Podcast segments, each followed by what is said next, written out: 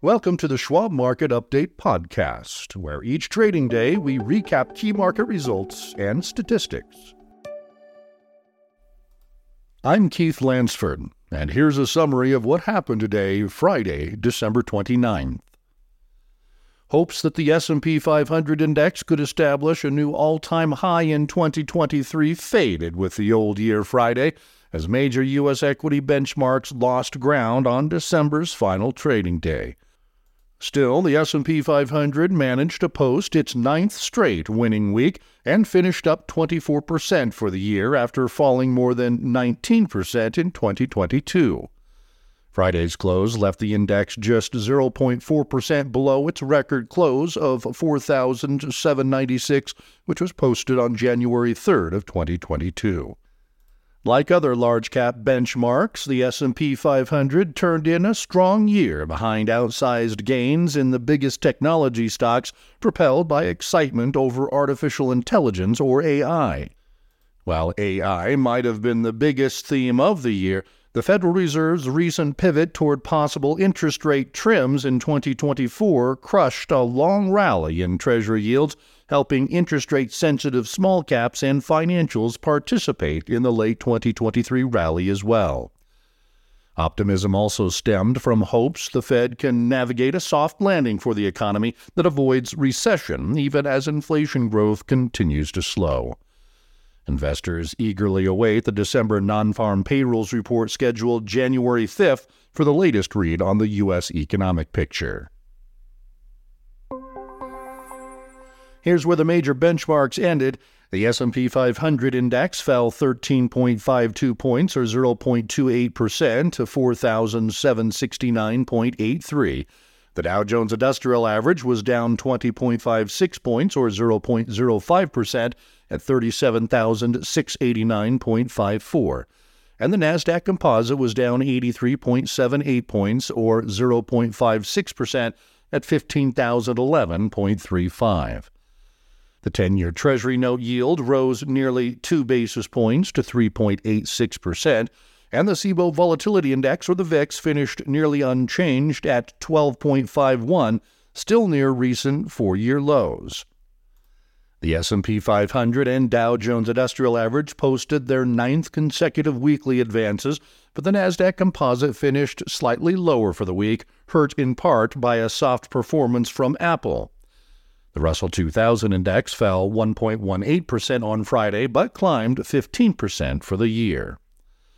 Sector wise this year, infotech and communication services stocks each posted better than 50% gains, driven partly by the increasing adoption of AI. Resilient U.S. consumers and a solid job market helped send the consumer discretionary sector to more than 40% gains in 2023 and other double digit sector gainers for the year include industrials, materials, and financials, which is surprising considering last spring's bank industry worries. Three S&P 500 sectors posted losses in 2023. Utilities fell more than 10% as 16-year highs in treasury yields posed heavy competition for dividend payers. Staples suffered from that too, in addition to slowing inflation that provided many manufacturers less pricing power.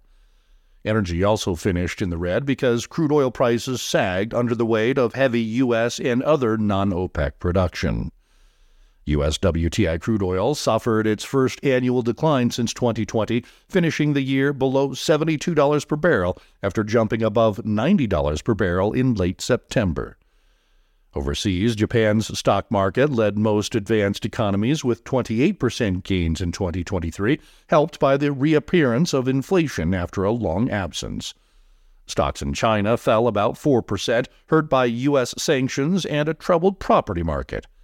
India's stock market had a strong year, fueled in part by cheap oil and manufacturers eyeing operations there in place or in addition to China.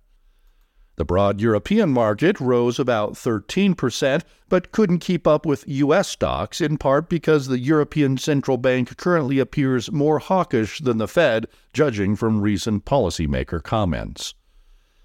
Turning to bonds, the benchmark U.S. 10 year Treasury yield ran all over the field in 2023 before getting tackled for no gain.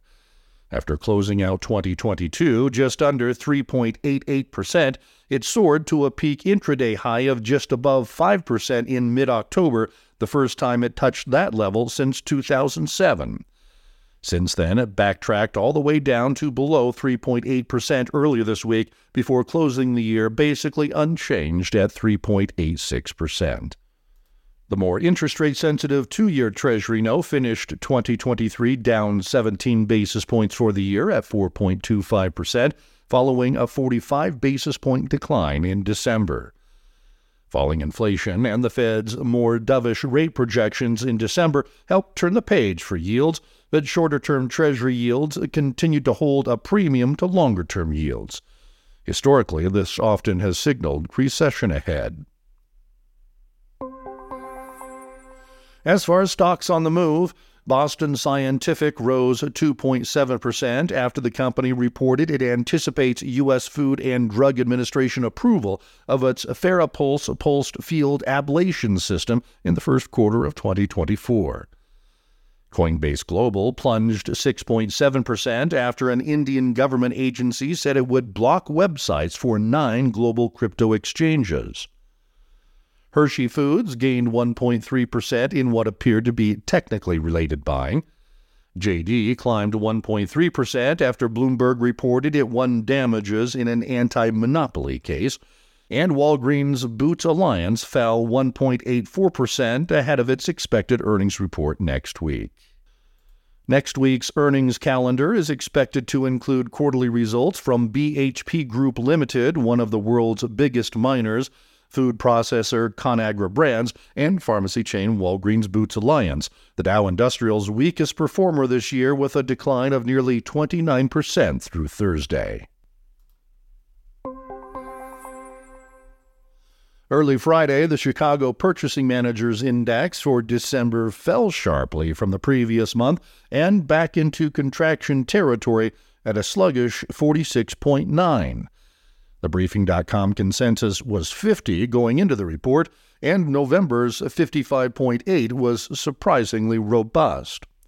A 50 or higher reading is needed to signal expansion, and November's report was the first in more than a year to show expansion. The weaker than expected Chicago PMI follows the December Richmond Fed Composite Manufacturing Index, which came in at negative 11, worse than the negative 5 prior reading. Much of the recent inflation growth slowdown continues to be in the consumer goods sector of the economy, hurting manufacturers. Food company shares, for instance, have had a tough go in 2023, and prices for food prepared at home are now tracking barely higher than a year ago, according to the government statistics. That's welcome news for home chefs, but bad for food processors. Generally, recent disinflationary trends would be a weight on markets next year beyond just manufacturing. Pricing power helped drive recent earnings gains for companies across many sectors, but it's unclear if companies can still raise prices as much to pad margins. The Chicago PMI report only looks at the Chicago region, but next Friday's December payrolls report covers the entire economy and tends to carry more weight in terms of market impact. Job growth was surprisingly resilient much of the year, with monthly payroll numbers topping Wall Street expectations several times. Earlier this month, the Labor Department reported 199,000 jobs created during November, up from 150,000 in October and about 20,000 above expectations. November's unemployment rate fell to 3.7% from October's 3.9%.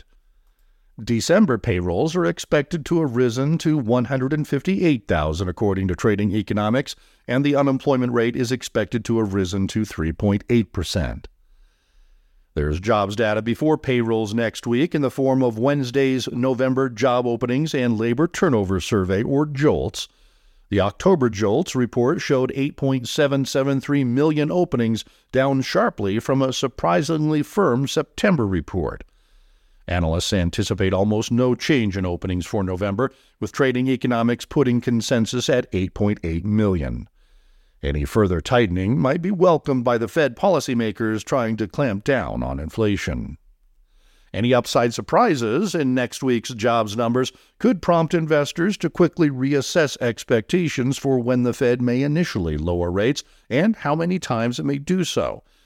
Market indicators suggests investors expect 5 or 6 quarter point cuts in 2024, a number many analysts consider too optimistic. However, if the economy slows as some analysts expect, that could have an impact on the Fed's decision making. Late Friday, futures traders placed odds at 83.5% that the Federal Open Market Committee will hold its benchmark funds rate target unchanged at 5.25% to 5.5% following its January 30th and 31st meeting, according to the CME FedWatch tool. The market prices in an 87% chance the funds rate will be at least a quarter point lower after the Fed's March meeting. This has been the Schwab Market Update podcast. To stay informed, visit schwab.com slash market update or follow the show for free in your favorite podcasting app. And if you like what you've heard, please consider leaving us a rating or a review. It really helps new listeners find the show. Join us for another update Monday.